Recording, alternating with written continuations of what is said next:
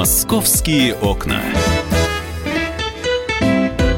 Друзья, программа «Московские окна». Мы в прямом эфире на радио «Комсомольская правда». Знаю некоторых людей, которые любят, чтобы у них все было по фэншую. Кровать стоит в определенном месте, все предметы разложены так, чтобы их было легко достать.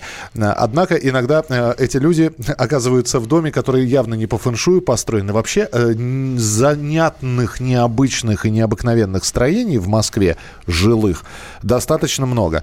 Э, по ним ходил, по ним бродил и все-таки вышел из них и оказался в студии. А, Павел Клоков, наш корреспондент, Всем привет. который появился в студии. Да. Да. Тебя что-нибудь Слушай, пора- ну- поразило? Вот, вот, вот именно так, что ух ты. Ты знаешь, я вот сейчас так э, тебя слушаю, мне кажется, что наоборот, вот дом Фара на авиамоторной, о котором э, сейчас пойдет речь, и в котором я был, мне кажется, наоборот, он построен по фэншую. Знаешь почему? Потому что он построен в 1936 году, и за это время до сих пор стоит, несмотря на несколько ЧП, ну, в частности, там, например, э, вот сейчас нет э, горячей воды, потому что на теплосети произошла авария. В 2014 году, по-моему, в январе был пожар довольно большой пожар, внутри все выгорело, там гаражное помещение. Это вообще гараж изначально. А, Был такой знаменитый советский архитектор Константин Мельников, а, который строил эти гаражи, и каждый гараж отличается от другого. Лично мне они напоминают такие фрагменты картин авангардистов, яркие. Они все разные, яркие, разные формы, разные линии. Вот, например, дом Фара, почему он называется Фарой? Да потому что у него на фасаде огромное круглое окно. Сам архитектор называл его глазом, а, а многие называют э, фарой, потому что это похоже на фару. И вообще, если, например, он построил два таких здания, вот справа от этого такое же, то было бы полное ощущение, что перед нами автомобиль. То есть вот эти колонны, которые между ними, это был, имитировали бы радиатор и две фары фары. Два окна, точнее. Вот. Зачем я туда пошел? Э, Я на- наткнулся на удивительную такую заметку о том, что, оказывается, там э, живут люди. Ну, я имею в виду, там жилое помещение, есть квартира, живет человек. Как выяснилось, жил, сейчас уже не живет. Там сейчас э, собственники приватизировали эти помещения. У них там э, офисы, различные компании. Вот я был в инженерной компании. Ну, ребята сидят, ну, с виду внутри ну, я не знаю, вот подъезд э, как будто застрял во времени, как, знаешь, как кость в горле.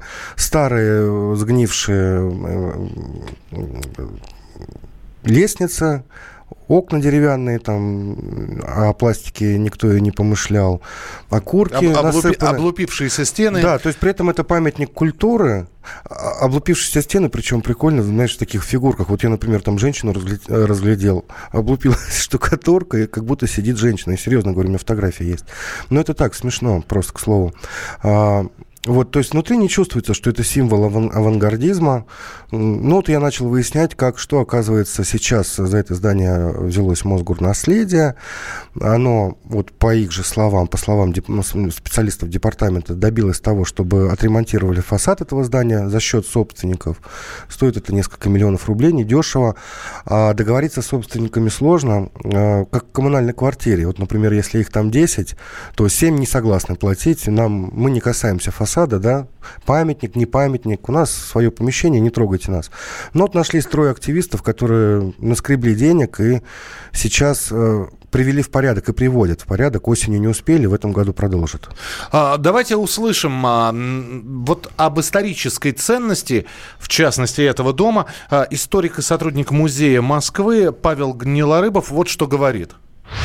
Понятно, что советская архитектура в 20-е годы еще не имела больших средств, поэтому в основном она воплощалась в тех формах, которые были близки пролетариату.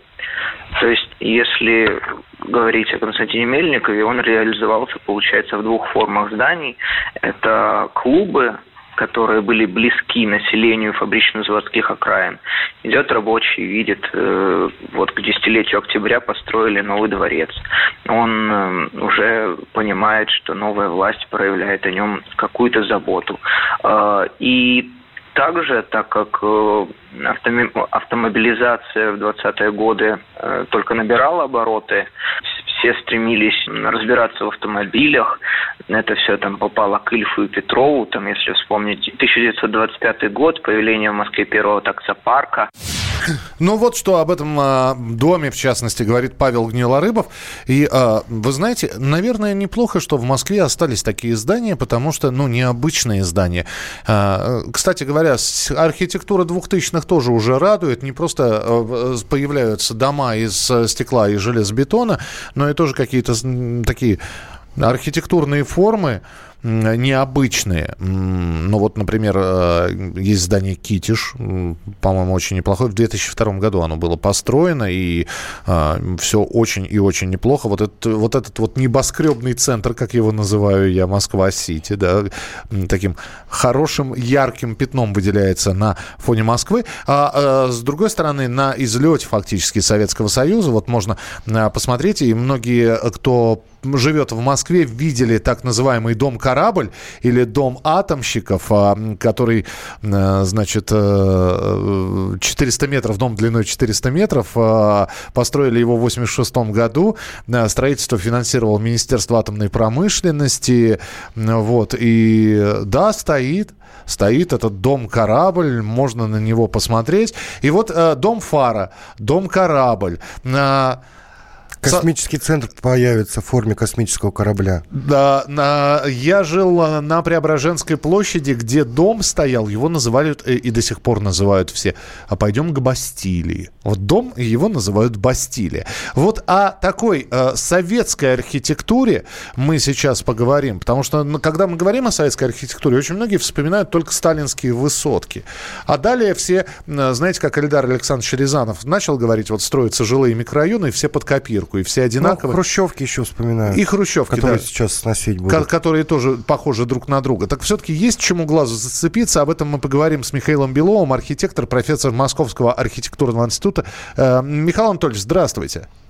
Здравствуйте, да. Здравствуйте. Здравствуйте. Вот. Вы подхватили меня на бегу, но тема интересная, я с удовольствием откликнулся. Мы просто... Какая удача. Да, вот э, здесь э, у нас журналист «Комсомольской правды» Павел Клоков, я Михаил Антонов. Мы находимся в студии, и Паша рассказывает, вот он побывал в этом доме в Фаре. Э, и его единственное, что поразило, э, ну, как бы так сказать, внутреннее убожество. То есть, с одной стороны, находится под защитой государства и памятник архитектуры. Да, это 30-е годы прошлого века, но тем не менее. Вот этими домами кто-нибудь занимается? И, опять же, насколько они действительно ценны для архитектурного сообщества и для москвичей в целом? Ну, архитектурное сообщество здесь спрашивать бессмысленно, потому что архитектурное сообщество, естественно, будет защищать себя.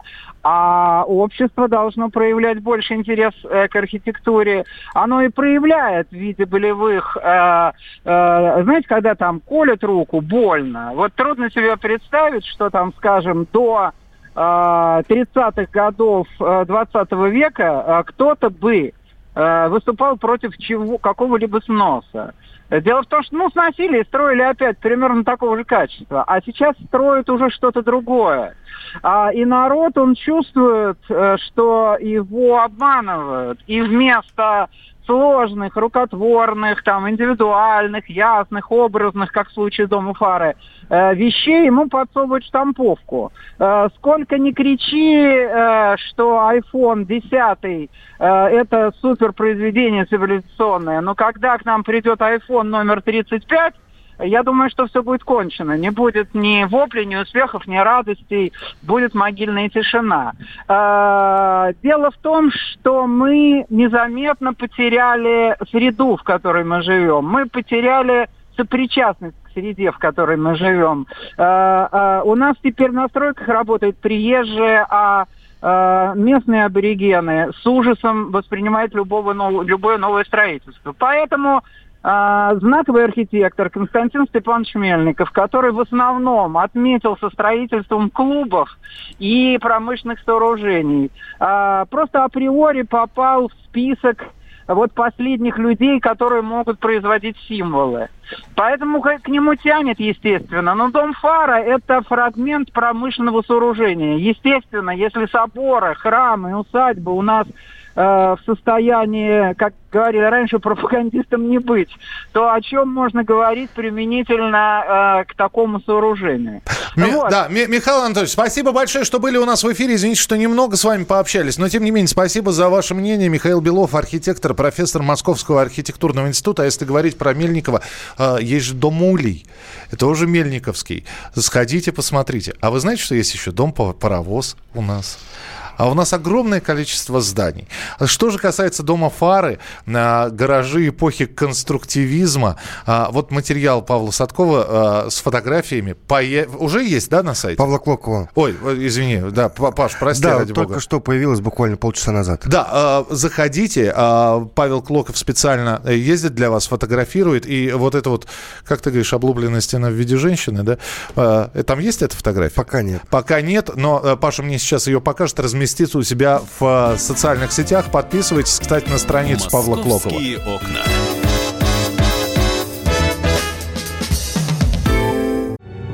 Родные перестали узнавать вас? Коллеги не уважают? Голова идет кругом. Хотите поговорить об этом? В эфире радио «Комсомольская правда» психолог Сергей Аракелян подскажет, как решить любую проблему. Ведь нерешаемых проблем нет – Телефон доверия. Каждый четверг в 0 часов 5 минут по московскому времени.